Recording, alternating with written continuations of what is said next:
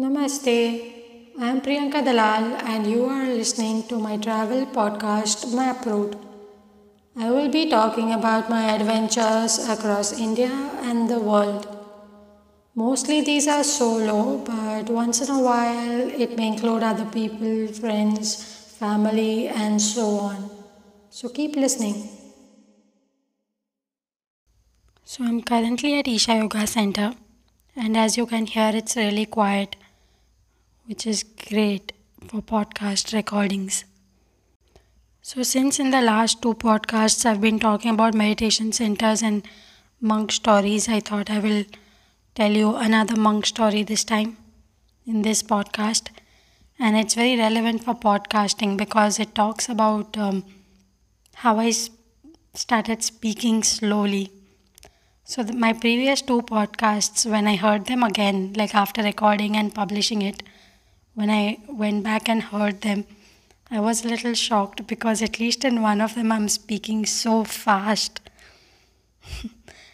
um, and there is a whole story behind my speech. Like I used to speak very, very fast earlier when I was young, so much so that a lot of people couldn't understand what I was saying. And a lot of times they'll ask me to repeat, or as people go, often they don't ask you to repeat, they just don't understand what you're saying. So that story happened right here in Isha Yoga Center. I was uh, volunteering somewhere and I had to greet the visitors. And uh, as usual, I kept speaking fast.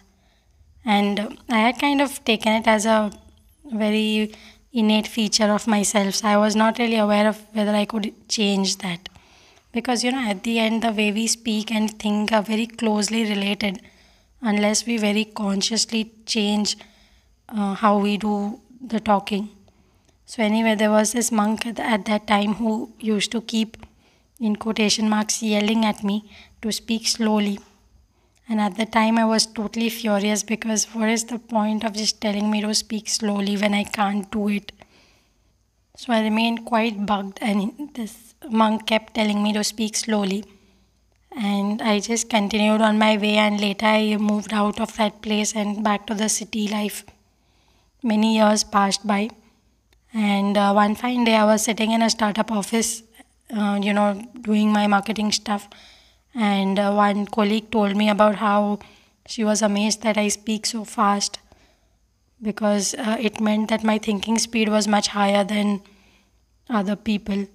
At that time i just got a flashback and i realized that i hadn't been told to speak slowly in a very long time and I hadn't realized it, but this monk kept telling me to speak slowly, and I kept reacting quite angrily to that. And yet, over time, I actually did start speaking slowly, like I'm doing right now in this podcast, and also the introduction of my podcast and stuff, so I can actually speak slowly, which is amazing because when I was younger, I never thought that was possible. And so I felt a little sad that I, I got so angry with this person.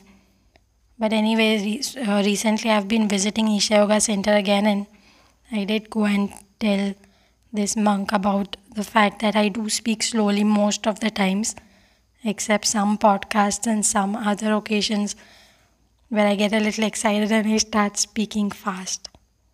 What about you? Do you have any monk stories or stories in these spiritual centers which are really interesting and how it changed you and your life. Tell me about it. I'm really curious. And now, the other thing that happens with my speech is a voice modulation problem, which is typically very Gujarati.